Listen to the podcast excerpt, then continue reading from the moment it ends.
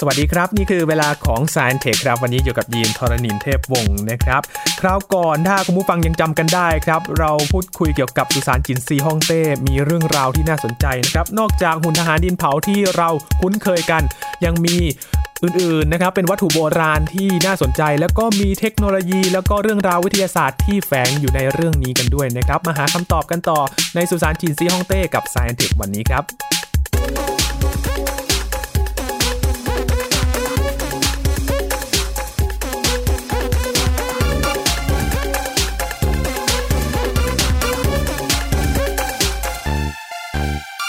อีกหนึ่งสิ่งมหัศจรรย์ที่เกิดขึ้นในยุคประวัติศาสตร์จีนนะครับ เราได้เห็นกันว่าหุ่นดินเผาที่เป็นทหารหลักพันตัวที่อยู่ในหลุมสุสานจีซีฮ่องเต้นั้น เป็นเพียงแค่ส่วนหนึ่งเท่านั้นครับคุณผู้ฟังยังมีหลายอย่างที่น่าสนใจ และก็มีเรื่องราวเกี่ยวกับวิทยาศาสตร์เทคโนโลยีที่แฝงอยู่ในนี้ด้วยนะครับคุยกับอาจารย์บัญชาธนบุญสมบัติกันต่อเลยนะครับ สวัสดีครับอาจารย์ครับ สวัสดีครับยีนครับ สวัสดีครับท่านผู้ฟังครับ อยู่ในช่วงที่ประเทศไทยนะครับเป็นโอกาสที่ดีที่เราได้เห็นวัตถุโบราณ จากประเทศจีนที่มาแสดงในพิพิธภัณฑสถานแห่งชาติพระนคร คราวนี้มาหาคำตอบกันต่อนะครับเขาก่อนเรา เป็นคร่าวๆเท่านั้นนะครับอาจารย์ก่อนทำให้เห็นภาพรวมนะครับว่ากว่าจะมาเป็นฉินซีฮ่องเต้นี่ก็มีการรวมแคว้นต่างๆ ด้วยกัน แล้วก็ในสุดแคว้นฉินก็พิชิตแคว้นอื่นทั้งหมดนะฮะแล้วก็ฉินซีฮ่องเต้นะครับก็ประกาศตัวขึ้นมาเป็นฮ่องเต้นะครับจริงๆก่อนหน้านั้นเนี่ยเรียกว่าเป็นแค่ฉินอ๋องเจิ้งนะครับคือเป็นแค่อ๋องไง เป็นระดับเป็นเจ้าแคว้นของฉินนะฮะแต่พอแบบว่ารวบรวมหมดก็เป็นฮ่องเต้ทีนี้ได้เล่าให้ฟังว่าอย่างนี้ อย่าให้ภาพของหุ่นทหารดินเผาเนี่ยมาลวงตาว่าโอ้ยแกไปดูหุ่นแล้วหุ่นมันเยอะก็ดูน่าตื่นเต้นไม่ใช่นะครับ ตัวหุ่นเนี่ยมีแค่บางส่วนเท่านั้นที่ทำเป็นแบบว่าแบบเป็น mass production คือเข้าแบบพิมพ์ เช่นมือ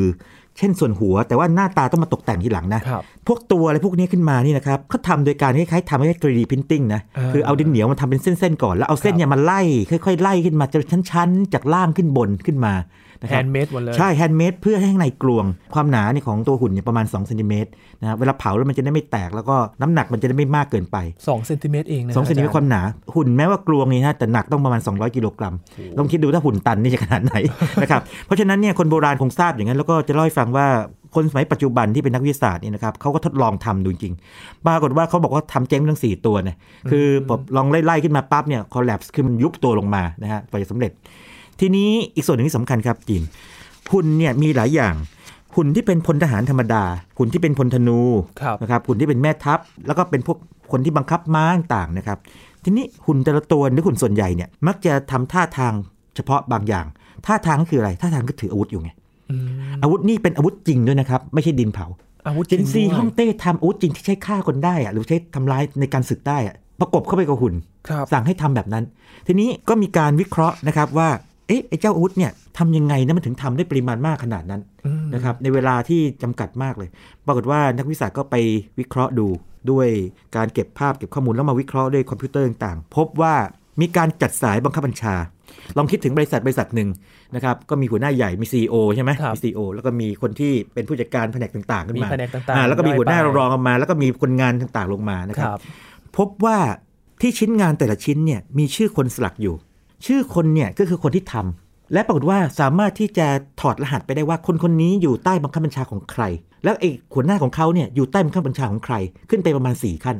แปลว่าอะไรรู้ไหมยินแปลว่าสมมติว่าถ้ายินเป็นหนึ่งในคนงานที่ถูกเรียกว่าบังคับหรือว่าถูกชักจูง หรือว่าในสมัยจินซีฮ่องเต้นะครับ ให้มาทำตัวเรียกว่าหอกดาบต่างๆนี่นะครับยีนต้องสักชื่อยีนลงไป บนตัวนั้นจะได้ตรวจสอบย้อนกลับอ่าใช่ตรวจสอบนี่ถ้าเกิดว่าทำมาดีก็ผ่านอะ QC ผ่านนะฮะอะผ่านได้ก็ดูชิ้นต่อไปที่ยินทำแต่ถ้าไม่ผ่านปั๊บไปทำใหม่ แต่ถ้าไม่ผ่านบ่อยๆ คราวนี้เป็นเรื่องไม่รู้เหมือนกันว่าจะไม่รู้เกิดอะไรขึ้นอ่าอาจจะโดนลงโทษโดนเฆี่ยนอะไร หรือถ้าเกิดว่าทำเสียหายบ่อย ๆ มากเข้า หรือว่าเละเทะอาจจะถูกตัดหัวได้ มี QC แบบนี้นะครับมี QC แบบนี้ แล้วก็การจัดผังเป็นโครงสร้างแบบคนจำนวนมากขนาดนี้นะครับ เพื่อผลิตของให้เหมือนเหมือนกันเป็น mass production โดยที่ไม่ใช้เครื่องจักรกลที่แบบสมัยใหม่เนี่ยนะครับจะต้องมีการจัดการที่เนี้ยบมากลองคิดดูเป็น ISO เลยนะตรวจสอบกลับได้นะฮะทีนี้ ลึกกว่านั้นอีกพวกอาวุธที่มีคมพวกมีดพวกดาบพวกนี้นะปรากฏว่าก็มีการศึกษาคมของมันยินครับเวลาเรารับมีดเนี่ยเราก็มีหินรับมีดเนาะสมมติรับด้วยมือเนี่ยเราก็ถูไปนะครับถูแล้วก็ดึงขึ้นมา ถ้าเกิดว่าเราใช้กล้องขยายดูนี่นะครับมันก็จะมีรอยอยู่ ทีนี้มือเนี่ยไม่มีทางที่จะรับให้บอกว่ารอยมันเหมือนเนียบเท่ากันทุกทางหรอกบางทีมันจะไปซ้ายบ้างขวาบ้างมันจะไปไปปัดนิดหนึ่งใช่ไหมแต่ปรากฏว่านักวิทยาศาสตร์ค้นพบว่าใช้กล้องจิวทัศน์เอ็กตรอนนะฮะเขาเรียกว่า SEM อันนี้ผมเคยใช้ด้วยผมเลยเข้าใจตอนที่ดูคลิปแล้วตื่นแบบคนลุกเลยบอกว่าใช้ SEM เนี่ยเปรียบเทียบนี้แล้วกันนะครับยินเคยเห็นโฆษณาหรือคุณผู้ฟังเคยเห็นโฆษณานี้ไหมเวลาโฆษณาแชมพูนะครับครีมนวดเนี่ยนะครับเขาจะเอาสาวๆสองคนมาเนาะแล้วก็คนนึงเนี่ยผมสวยเชียวเนาะคนนึงผมแตกปลายผมแตกปลายนะแล้วก็บอกคนที่สวยกว่าเนี่ยผมสวยกว่าเนี่ยใช้ครีมนวดของเรา คนที่ไม่ใช้คนที่ผมไม่สวยไม่ใช่แล้วเขาก็ขยายภาพให้ดูนะขยายภาพจนเห็นเกล็ดที่มันอยู่บนผิวของผมนะฮะเส้นๆผมนะครับ อันนั้นเขาใช้กล้องจุลทรรศน์แบบเขาเรียกว่าอิเล็กตรอน นะครับ ทีนี้กล้องจุลทรรศน์แบบนี้ก็สามารถที่จะมาส่องผิววัสดุได้ พบว่ารอยลับของมีดไปทางเดียวกันเนี้ยบเลย แปลว่ามันต้องใช้เครื่องไงก็คือเป็นแบบไอ้ล้อหมุนไงเออแล้วก็นั่นไปแสดงว่าสมัยจินซีนี่นะครับมีเทคโนโลยีนอกจากการหล่อการทำโลหะนะครับตีดาบต่างๆนะครับ ยังมีเทคโนโลยีในการรับมีดต่างๆ แล้วก็มีการจัดการในการ QC ทำแบบ mass production ได้ จัดงานเป็นกลุ่มๆ ลงชื่อกำกับ เหมือนกับตรวจสอบ ISO เลยย้อนกลับได้ไง มี traceability ครบทั่วเรียบร้อยแล้วตั้งแต่สมัยนั้น อันนี้ฝรั่งเขาชมเองเลยนะฮะเขาบอกว่าไอ้ที่ฝรั่งบอกว่ามามาทำมาตอนหลังๆ เมื่อ 2,000 ปีถัดมานี่จริงๆ แล้วก็ทำเมื่อ 2,000 ปีก่อนแล้ว เป็น standard ในยุคโบราณนะถูกต้อง แล้วนี่ก็เหตุผลว่าทำไมถึงสามารถสร้างสุสานได้ยิ่งใหญ่ขนาดนี้ และจริง ๆ แล้วเนี่ยลึกกว่านั้นคือว่าทำไมแคว้นฉินถึงเอาชนะแคว้นอื่นได้ เพราะว่าเทคโนโลยีการผลิตอาวุธมันแม่นยำไงนะครับ อีกสักตัวอย่างหนึ่งไหมครับ คืออย่างนี้ครับยินเขาไปค้นพบชิ้นส่วนเล็กๆนะครับขนาดเล็กกว่าฝ่ามือนะครับถ้าดูด้วยตาเนี่ยจะไม่รู้คืออะไร แต่คนที่คุ้นเคยเนี่ยเขารู้เลยอ๋อมันคือคล้ายๆไกเหนียวของหน้าไม้ ลองคิดถึงไกปืนนะครับสมมติเรามีปืนปืนสั้นเนาะมันก็มีไอ้ไกใช่ไหมที่ที่เราใช้นิ้วไปแย่มันแล้วก็ดึงดึงเข้ามาหาตัวแล้วมันก็ยิงปืนออกไปใช่ไหมไอ้หน้าไม้นะครับมันก็แค่ธนูแต่ว่ามันจะเป็นแผ่นยาวๆนะแล้วก็มีตัวเชือกขึงเนาะขึงไว้อ่าขึงไว้ฮะแล้วก็ดึงมาแล้วก็มีกลไกปล่อยยิงพุ่งออกไปนะเพราะว่าไอ้กลไกมันนี่นะครับทำจากชิ้นส่วนโลหะซึ่งปรากฏว่าผู้เชี่ยวชาญเข้าไปดูแล้ว ทุกชิ้นเหมือนกันเปียบเลย คือถ้ามองในแง่ของ QC คือคุมคุณภาพได้ได้เนียบมากนะฮะแล้วก็จุดสำคัญคืออย่างนี้ พอมันเหมือนกันเปียบเนี่ยยินลองคิดว่ามันดียังไง เออถามยินคือพอเหมือนกันเปียบเนี่ยมาตรฐานก็ยังคงมาตรฐานคงเดียวกันใช่คิดถึงตอนประกอบครับง่ายเลยสอนให้คนทำทีเดียวที่เหลือทำได้หมด ง่ายเลย ใช่ จินตนาการแบบนี้นะครับ ไม่ใช่จู่ๆนี่ทุกคนจะเกิดมาเป็นทหารใช่ไหมก็ต้องฝึกขึ้นมาก่อน แล้วเมื่อก่อนคนสมัยก่อนเป็นเกษตรกรด้วยชาวไร่ชาวนา ไปเกณฑ์เอาชาวไร่ชาวนาที่ติดหนี้ รัดฉินแคว้นฉินมาใช่ไหมบอกอะมาฝึกการทำประกอบไอ้อาวุธนี้แล้วใช้มันด้วยเนี่ยก็สอนไปก่อน และเนื่องจากไอ้ตัวชิ้นส่วนเนี่ยมันมีมาตรฐานไงก็จะสามารถประกอบเข้าไปในตัวหน้าไม้ได้ง่าย ทีนี้เกิดอะไรขึ้นอีก ระหว่างรบไปสมมติว่าระหว่างรบไปเกิดเสียหายมีอะไร ก็เปลี่ยนได้ทันทีอะไรมาตรฐานใช่เปลี่ยนได้ทันทีอีกนี่คือหนึ่งในเหตุผลที่แคว้นฉินเอาชนะแคว้นอื่นได้ เพราะว่าไป set standard หรือมาตรฐาน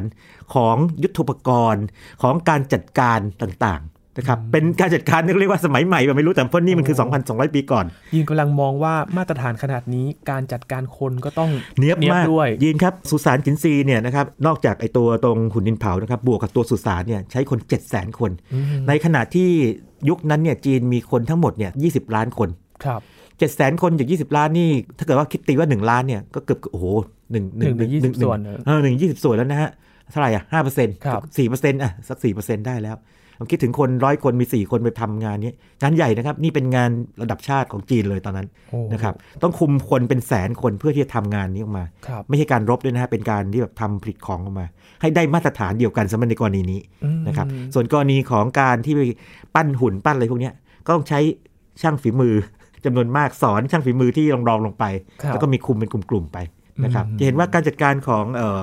ตอนสมัยฉินเนี่ยนะครับราชวงศ์ฉินเนี่ยเนี้ยบมากเลยในแง่ของ production การคุมคุณภาพต่างๆ คือไม่ใช่เก่งแค่รบ คือเราเราจะมองว่าโอ้โหนี่คุณรวบรวมประเทศจีนได้นี่คงรบเก่งใช่แต่ว่ารบเก่งอย่างเดียวมันไม่ใช่คำตอบไงทำไมถึงชนะด้วย เพราะว่าที่อื่นก็เขารบเป็นนะเขารบกันมาเป็นเป็นร้อยเป็นพันปี ถูกไหมทำไมเขาไม่ชนะคุณล่ะมันต้องอยู่ที่การวางแผนการเตรียมตัวด้วย การจัดการต่างๆนะครับซึ่งแปลว่าโอ้โห วิศวกรของเขาในสมัยนั้น หรือผู้จัดการสมัยนั้นถ้าเทียบกับสมัยนี้นะฮะเนียบมากเลยนะฮะมีระบบการจัดการที่เยี่ยมยอดมาก น่าสนใจมากๆเลยครับครับ แล้วก็มีเรื่องที่แบบมันเป็นวิทยาศาสตร์ยุคโบราณก็ว่าได้นะครับอาจารย์ ใช่ใช่แล้วการที่นักวิทยาศาสตร์ไปค้นพบเรื่องพวกนี้นะครับต้องใช้ของไฮเทคนั่นเลยยินจำคำแล้วได้ไหม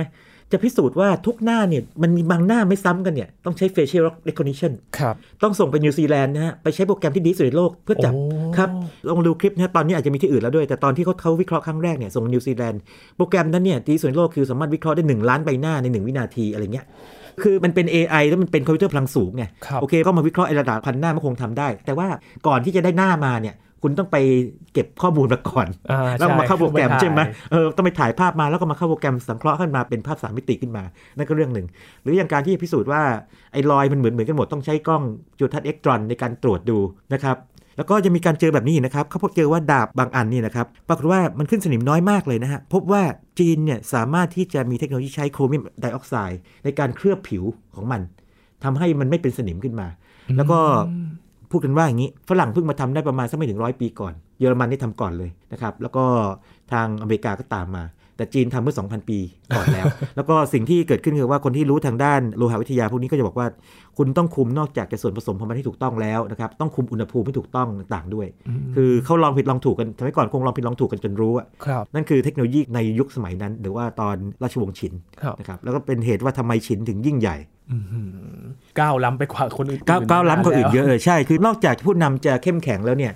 เราคงจะไม่นึกว่าโอ้โหผู้นำอีก 6 แคว้นที่เหลือหรือที่เหลือเนี่ยเขาจะไม่เข้มแข็งจะอ่อนแอคงไม่อย่างนั้นเขาต้องสู้กันอยู่แล้วครับแต่ว่าฉินต้องมีแต้มต่ออะไรบางอย่างที่ทำให้สามารถเอาชนะเขาได้นะครับแล้วชนะอีก 6 แคว้นนี่คงไม่ธรรมดาแน่นอนนะครับครับอาจารย์ครับมีอะไรที่น่าสนใจจากสุสานจีซีฮ่องเต้โอ้น่าสนใจมากเลยคุณยิงไปที่นี่นะครับอย่าไปดูแค่ตรงหุ่นดินเผานะฮะ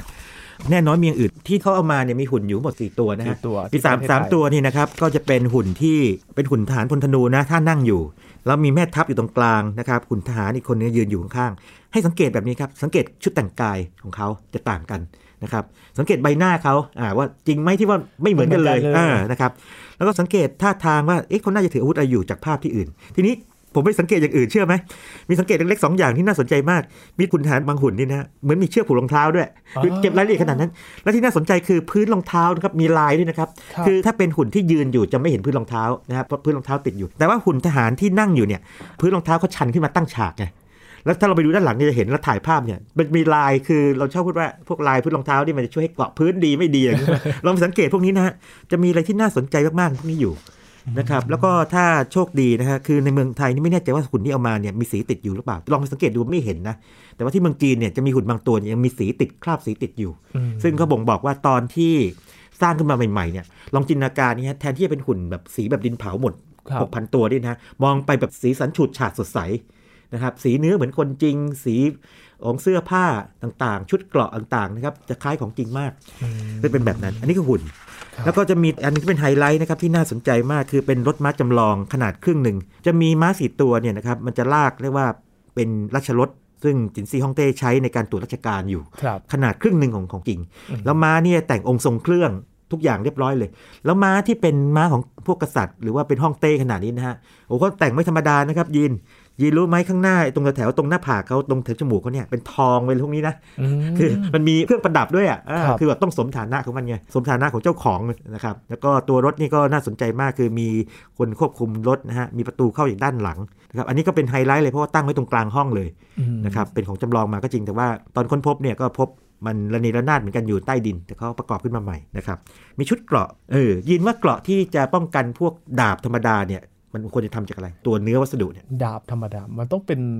โลหะหรือเปล่าครับอาจารย์หรือว่าเป็นแบบหนังหนาๆโอ้ยินหินครับหินเลยเหรอหินหินเขาทำแบบนี้นะเขาเอาหินมาทำเป็นลองคิดถึงกระเบื้องโบเซกเล็ก ๆ ชิ้นประมาณ 1 นิ้วคือ1นิ้วครับแล้วก็ร้อยมันเข้ามาให้มันซ้อนๆกันแค่เกล็ดปลาเป็นหินแปลว่าดาบธรรมดาในฟันไม่เข้าไงโอ้ไม่เข้าอยู่แล้วอ่าไม่หรอกแต่ว่าเคยมีการทดลองแบบนี้นะครับจำเรื่องหน้าไม้เขาไว้แล้วได้ไหมที่บอกว่าหน้าไม้มันมีมันทำ standard กับไอ้ตัวไก่อะนะครับครับ หน้าไม้ไม่ธรรมดานะครับ จากการทดลองเนี่ยพบว่าสามารถยิงได้ไกล 300 เมตรนะฮะ แล้วตอนที่กองทัพฉินไปบุกเนี่ยนะฮะ ตามแผนยุทธวิธีก็คือว่าเขาเอาพวกไอ้พวกเนี้ยพลธนูกับพวกหน้าไม้ยิงไปก่อนไงครับนำไปก่อนทำให้ฝั่งตรงข้ามระส่ำระสายอืมแล้วก็เอาทหารพวกทหารเดินเท้าเนี่ยบุกเข้าไปบุกเข้าไปอีกทีหนะครับนึ่งแล้วก็เอาทหารม้ากับทหารปืนใหญ่เนี่ยขนาบเข้าไปลุมนะฮะด้านข้างอย่างนี้เป็นต้นนะฮะโอ้โหอันนั้นเป็นการรบในสมัยโบราณ ดังนั้นก็จะมีพวกนี้อยู่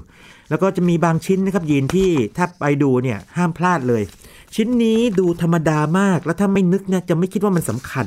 ชิ้นนี้จะเป็นแผ่นนะฮะ เป็นแผ่นโลหะสำริดเล็ก ๆ นะครับ ขนาดประมาณสักฝ่ามือเองครับข้างในมีตัวหนังสือจีนภาษาโบราณอยู่สำคัญยังไงรู้ไหมยินเดี๋ยวจะลองอ่านให้ฟัง ปีที่ 46 พระเจ้าฉินสื่อหวง รวมแผ่นดินเป็นปึกแผ่น ตั้งตนเป็นเจ้าผู้นำนครรัฐ ปกครองประชาราชเป็นสุข ยกย่องตนเองเป็นจักรพรรดิประกาศแต่งตั้งตำแหน่งอัครเสนาบดี เนื่องจากระบบช่างตวงวัด และเงินตราไม่เป็นเอกภาพ จึงได้ปรับเป็นระบบเดียวกันโอ้โหนี่คืออะไรรู้ไหมครับ เป็นคีย์สำคัญเลยฮะ นี่คือราชองค์การไง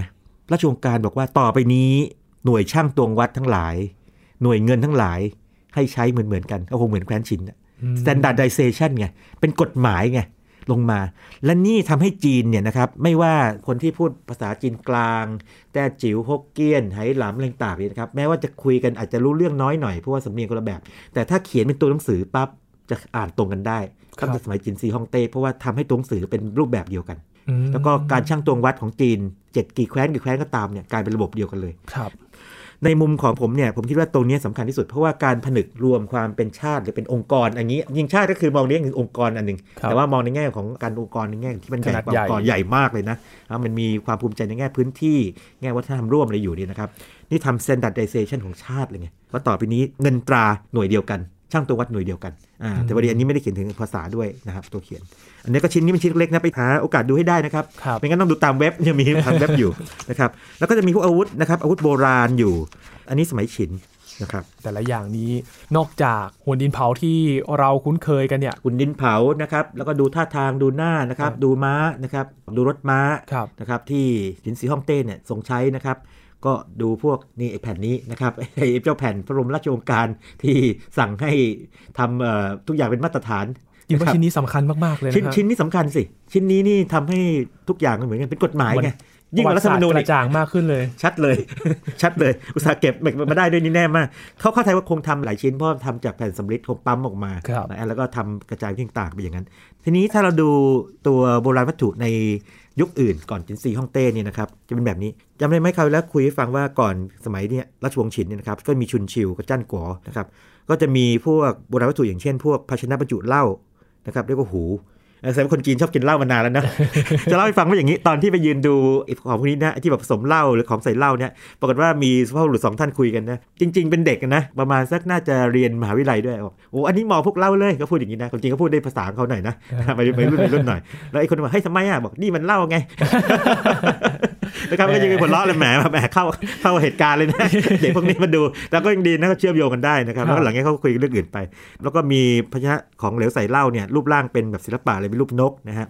มีหยกรูปปลาน่ารักมากนะครับเป็นสัตว์ แล้วก็มีภาชนะสำหรับใช้ในพิธีกรรมเตรียมเส้นไหว้บรรพชนคนจีนนี่เรื่องการเส้นไหว้บรรพชนเนี่ยเป็นเรื่องปกติครับนะครับก็ถือกันมาเป็นธรรมเนียมเป็นพันปีแล้วพอมาถึงยุคจ้านกวอนี่ก็น่าสนใจมาก มีแม่พิมพ์เงินเหรียญ อืมอ่าคือเงินเหรียญที่ใช้สมัยนั้นต้องมีแม่พิมพ์ปั๊มออกมาครับแล้วก็มีแม่พิมพ์ให้เราดูเลย แล้วก็มีบางอย่างที่ดูเหมือนไม่ค่อยมีค่าเท่าไหร่ แต่ว่าถ้าเป็นโบราณวัตถุต้องมีค่าแน่ แต่ว่ามองในอีกแง่หนึ่งโอ้ยแปลกดีเนาะมันเป็นกระเบื้องมุงหลังคาฟังแค่นี้กระเบื้องมุงหลังคาจะเออน่าสนใจได้ก็ไงกระเบื้องมุงหลังคาก็เราก็มีซีแพคแล้วก็มีอะไรอย่างนี้ใช่ไหม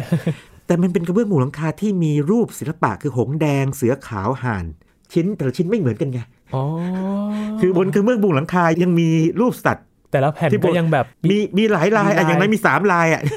ลายเสือขาวลายห่านลายหงส์แดงอืมนะฮะเพราะฉะนั้นมันบอกถึงความเอ่อประณีตวิจิตรของอารยธรรมจีนโบราณตั้งแต่ 2,000 ปีก่อนแล้วนะครับ ทีนี้ถ้ามาดูหลังยุคจินซีครับก็คือฮั่นคือราชวงศ์ฉินนี่อยู่ไม่นานนะครับครับจริงๆแล้วเนี่ยจินซีฮ่องเต้เนี่ยถ้าจำไม่ผิดเคยอ่านเจอว่าอยากให้ราชวงศ์ตัวเองเนี่ยนะครับลูกหลานปกครองไปเป็นหมื่นปีอืม เคยสังเกตไหมเวลาทางในหนังจีนเนี่ยเขาเวลาเขาอวยพรฮ่องเต้เนี่ยอายุยืนหมื่นหมื่นปีปีหมื่นหมื่นปี อะไรแบบนี้นะ แต่เอาเข้าจริงนี่กี่ปีนะมายินกี่ปีครับอาสิจารบย์ห้าปีโอ้ไปเลยก็ถือว่าไม่คือไม่ไปกดขี่นนเท่ไหร่มากไง เพราะว่า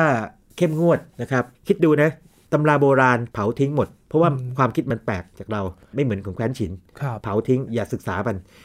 ยุคนี้เป็นยุคที่หลังจากพวกทางพวกของจื้อใช่ไหมมันก็จะมีนักปราชญ์เยอะใช่ไหมครับนักปราชญ์พวกนี้มีลูกศิษย์เยอะสิอืมลูกศิษย์พวกนี้ก็เห็นว่าเฮ้ยฉินปกครองมาเผด็จการนี่ก็วิจารณ์อืมไม่ได้ ห้ามวิจารณ์อะไรที่มันกระทบถึงเรา ห้ามเอาเรื่องอดีตมาพูด ครับเปรียบที่ปัจจุบันใครทำอย่างนี้ลงหลุม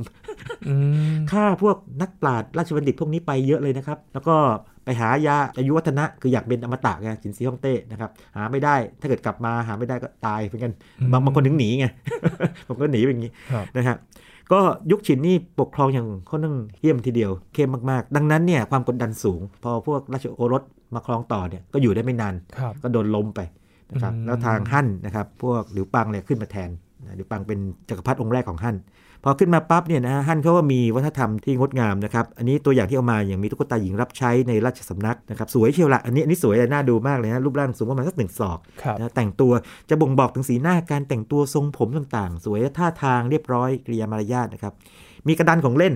เออกระดานของเล่นนะครับเขาเรียกเลี้ยวปัวนะครับทำจากดินเผาอันเล็กๆนะครับแล้วก็มีเส้นอยู่บนนั้น แล้วก็มีภาพอยู่ข้างหลังเนี่ยนะครับในเทศกาลเนี่ยว่าคนกำลังเล่นอยู่ แต่ว่านักประวัติศาสตร์โบราณคดีปัจจุบันยังไม่เจอหลักฐานว่าเล่นยังไง ไม่รู้กติกาการเล่น คือเห็นตัวแล้วแต่อ่ารู้รู้คือเห็นในภาพเนี่ยมันมันใช่นี่แน่แต่ไม่รู้ว่ากติกาเล่นยังไงนะครับอ่านี่เป็นปริศนาของทางโบราณคดีไปนะครับ แล้วก็จะมีอันนึงที่ดูแบบล้ำค่ามากเลยแบบดูเลยค่ามายืนดูย่งนานเนี่ยอันนี้เป็นประตูสุสานนะครับ ความกว้างก็ใหญ่กว่าประตูปกติที่ในบ้านเรานิดหนึ่งนะฮะบนประตูนี่ก็จะมีลวดลายพวกสัตว์ต่างๆ ที่เป็นหินแกะสลักนะฮะที่เราเขียนภาพสีลงไปที่สวยงามมาก นะครับอันนี้แค่ตัวอย่างนะครับตัวอย่างที่เด็ด ๆ ที่ถ้าเกิดว่าท่านมีโอกาสได้ไปชม อย่าพลาดพวกนี้ แล้วก็ถ้าไม่ได้ชมเนี่ยอย่างน้อยๆก็ตามเข้าไปดูในเว็บในต่างๆคงจะมีรีวิวกันหลายคนทีเดียวนะครับนี่เป็นเรื่องราวที่น่าสนใจแล้วก็เป็นตัวอย่างที่ทางการจีนเนี่ยส่งมาให้ทางใช่แล้วก็จะอยู่จะอยู่ที่เราเนี่ยถึง 15 ธันวาคมนี้เท่านั้นนะครับ ถ้ายังไงมีโอกาสเนี่ยก็ลองโทรไปสอบถามที่พิพิธภัณฑ์สารแห่งชาติพระนครไว้ก่อน ต้องโทรไปสอบถามก่อนนะครับ 02 224 1333เดี๋ยวอีกครั้งนะครับ 02 224 1333 หรือว่ายังมี 2 เบอร์นะครับ 02 224 1402 แล้วก็ 02 224 1396 ก็ได้นะครับครับ ติดต่อสอบถามกันก่อน ใช่ที่จะไปเข้าชม แล้วก็เตรียมตัวเตรียมใจนิดนึงเพราะว่าคนเยอะแน่ๆนะครับถ้าไปนี่ก็จัดการตัวให้เรียบร้อยก่อนนิดนึง ถ้าจะไปได้เช้าหน่อยก็จะดีนะครับเราจะคิวได้รอไม่นานมากนะครับอาจารย์ครับหลักฐานที่เกิดขึ้นจากประวัติศาสตร์จีนวัตถุโบราณที่เกิดขึ้นเขาบ่งบอกอะไรกับเราบ้าง โอ้จีนนี่ชัดเจนมากอย่างหนึ่งที่จีนมีแล้ว อารยธรรมอื่นไม่มีเหมือนจีนก็คือบันทึกบริษัทอย่างต่อเนื่อง ราว 4,000 กว่าปี จีนนี่เป็นวัฒนธรรมของเขาเลยที่จะบันทึกตั้งแต่มีการเขียนขึ้นมาบันทึกขึ้นมา ตัวหนังสือก็จะเปลี่ยนรูปร่างไปเรื่อยเนาะแล้วก็บันทึกว่าในสมัยราชวงศ์ต่างประเทศบันทึกแบบนี้เกิดเหตุการณ์สำคัญอะไรขึ้นบ้างนะครับคนที่ทำหน้าที่นี้พวกอารักษ์นะครับแล้วก็จะมีนักบริษัทที่เก่งๆ โดดเด่นขึ้นมาเป็นระยะนะครับบันทึกบริษัทขึ้นมา เห็นว่า เราไม่มีอย่างนี้กับทุกอารยธรรม ของเรานี่ถอยไปสมมติว่าประมาณสัก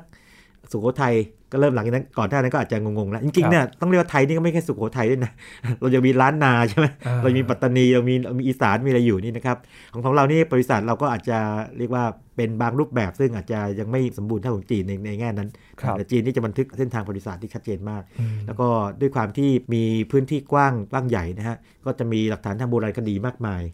นะครับเห็นความรุ่งเรืองและการตกต่ำของจีน แล้วก็ในการเปลี่ยนราชวงศ์แต่ละครั้งเนี่ยมันก็คือการตกต่ำของราชวงศ์เดิมนะฮะราชวงศ์ใหม่ผุดขึ้นมา แล้วบางราชวงศ์ก็อยู่นานเชียวนะครับอย่างเมื่อกี้นี้พูดว่าหลังจากจินซีราชวงศ์ฉินเนี่ยนะครับก็ราชวงศ์ฮั่นอย่างคนจีนจำนวนหนึ่งนะครับแน่นอนเลยเขาภูมิใจมากเลยเขาเขาเป็นชาวฮั่นภาษาจีนยังเรียกฮั่นหยู่เลยนะฮะภาษาของฮั่นแต่ว่าถ้าถามคนแต้จิ๋วเนี่ยเขาบอกเขาเป็นถังเหยินหรือเป็นตึงนั่ง ตึงนั่งนี่ภาษาแต้จิ๋วก็คือเป็นถังเหยินก็คือคนสมัยราชวงศ์ถังทำไมเพราะว่าตอนราชวงศ์ฮั่นกับถังเนี่ยจีนรุ่งเรืองมากเลยนะครับเอ็นท่านยังไม่นับหมิงนะหมิงนี่ก็รุ่งเรืองมาก แต่อันอื่นเนี่ยก็อาจจะถูกชาติอื่นมายึดครองนะฮะอย่างหลังสุดราชวงศ์ชิงเนี่ยคือพวกแมนจูมายึดครองไปนะครับอย่างนี้เป็นต้น จีนก็อาจจะไม่ค่อยภูมิใจมากเท่าไหร่อย่างนี้เป็นต้นนะครับเพราะฉะนั้นเราจะเห็นการขึ้นขึ้นลงของวัฒนธรรมตลอดเวลาเป็นแบบ4 0 0 0 กว่าปีที่ผ่านมาชัดเจน แล้วก็คิดเปรียบเทียบก็ดีนะฮะแล้วก็มี คำพูดบางอย่างก็น่าสนใจนะครับเราไปดูเทศกาลนี้นะครับ มันมีการสร้างเขื่อนในสมัยจินซีนะ สมัยจินซีฮ่องเต้เนี่ยนะครับ มีการสร้างถนนสำหรับม้านะ ยาวต้อง 6,000 กิโลเมตรเนี่ยพื้นถนนกว้างเพื่อให้เพื่อให้เดินทางสะดวกไงขุดคลองเชื่อมแม่น้ำนะฮะแม่น้ำยังซีสู่แม่น้ำจูเจียง เพราะเป็นเส้นทางคมนาคม แล้วก็ช่วยระบายน้ำต่างๆ ชนประทานด้วยนะฮะ สร้างทำนบน้ำสร้างเขื่อน คือเป็นคติของจีนบอกว่างี้ผู้ใดกำหนดน้ำได้ ผู้นั้นปกครองประเทศได้ อันนี้ความจริงเนี่ยเราจะคิดว่าถ้าเกิดว่าเราไม่เจอสภาพพวกน้ำท่วมภัยแล้งนะ อันนี้มันความคิดแบบสังคมเกษตรกรรมหรือเปล่า ใช่ก็ใช่ แต่ว่าลองดูภัยแล้งกับน้ำท่วมเราตอนนี้สิครับ อันนี้ก็มีส่วนกันนะฟังฟังดูแล้วรู้สึกได้ทันทีเลยนะครับนะครับนี่ก็เป็นเรื่องที่ น่าสนใจเกี่ยวกับประวัติศาสตร์จีนนะครับแล้วก็แฝงด้วยวิทยาศาสตร์และเทคโนโลยี ใช่ แล้วก็จะมีปรัชญาที่ลุ่มลึกอยู่นะฮะซ่อนเป็นระยะอยู่ด้วยถ้าเกิดมีโอกาสไปเยี่ยมชมนิทรรศการนี้นะครับ ก็ลองดูนอกจากดูของนะฮะดูความเชื่อมโยง มองให้เห็นถึงชีวิตนะฮะของคนในสมัยนั้นเชื่อมโยงสมัยปัจจุบันนะฮะแล้วลองดูว่าเอ๊ะถ้าตัวเรานี่ อยู่สมัยนั้นจะเป็นยังไงน้อนะครับมีอะไรที่เราปรับใช้ได้ไหมหรือไม่หรือว่าบางอย่างที่เป็นเรื่องที่ดีๆ ที่มันเกิดขึ้นมา แต่ว่าเราไม่ค่อยรู้เลยอย่างเช่นการทำมาตรฐาน การทำ QC ซึ่งลงไปถึงระดับว่าชิ้นแต่ชิ้นนี่มีชื่อคนอยู่นี่มันไม่ธรรมดาแล้วนะนะลองคิดถึงของอย่างน้อย8,000 ชิ้นหรือมากกว่านะครับเพราะฐานแต่ละคนเนี่ย ตัวอาวุธนี่อาวุธหนึ่งชิ้นเนี่ยไม่ใช่ของชิ้นเดียวไงอาจจะหลายอย่างประกอบกันประกอบกัน ถูกต้องเพราะแต่ละชิ้นก็ทำมาจากแต่ละคน ตัวหอกตัวด้ามถูกต้องถูกต้องเพราะฉะนั้นเนี่ยจำนวนชิ้นนี่มหาศาลเลย แล้วก็คุณต้องคุม QC หรือคุมคุณภาพให้เนียบเนี่ยนะเป็นเรื่องที่ไม่ธรรมดาการจัดการนี่เนียบมากนะครับและ เทคโนโลยีในยุคปัจจุบันเองนะครับ ในการที่จะตรวจสอบวัตถุโบราณแบบนี้ เราก็ต้องตรวจสอบอย่างระมัดระวังด้วยนะอาจารย์โอ้มันแน่นอนมากเลยครับมาก ๆเลยนะฮะก็หรือว่าอย่างที่เคยเรียนไว้ตั้งแต่ตอนที่แล้วคือว่า ตัวสุสานจินซีที่เป็นหัวใจแท้ที่ฝังพระบรมศพอยู่เนี่ยนะครับรบยังไม่ได้เปิดนะครับ เพราะว่าจีนยังไม่กล้าเปิด เนื่องจากว่าเทคโนโลยีปัจจุบันเนี่ยยังไม่ให้ความมั่นใจว่าเปิดไปแล้ว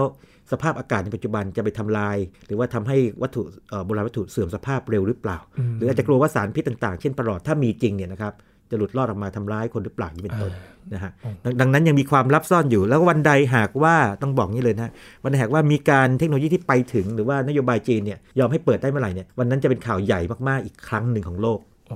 ถูกไหมครับ เพราะว่าใช่เลยอันนี้คือหัวใจของสุสานจินซีฮ่องเต้เลยครับครับมารอดูปริศนาอันต่อไปนะครับว่าจะเปิดเผยได้เมื่อไหร่ใช่ใช่ก็ขึ้นขึ้นอยู่เทคโนโลยีของจีนในปัจจุบันว่าจะไปถึงไหน ในอนาคตจะไปถึงไหนครับนี่คือเรื่องราวจากสุสานจินซีฮ่องเต้นะครับที่เราได้เห็นหลาย ๆ มุมมองเลยนะครับทั้งประวัติศาสตร์ทั้งวิทยาศาสตร์และเทคโนโลยีกันด้วยนะครับวันนี้ขอบคุณอาจารย์บัญชามากๆเลยครับยินดีมากครับนี่คือ Science Tech ประจำวันนี้ครับคุณผู้ฟังติดตามรายการได้ที่ www.thaipbsradio.com นะครับช่วงนี้ยินทรณินเทพวงศ์พร้อมกับอาจารย์บัญชาธนบุญสมบัติลาคุณผู้ฟังไปก่อนนะครับ สวัสดีครับ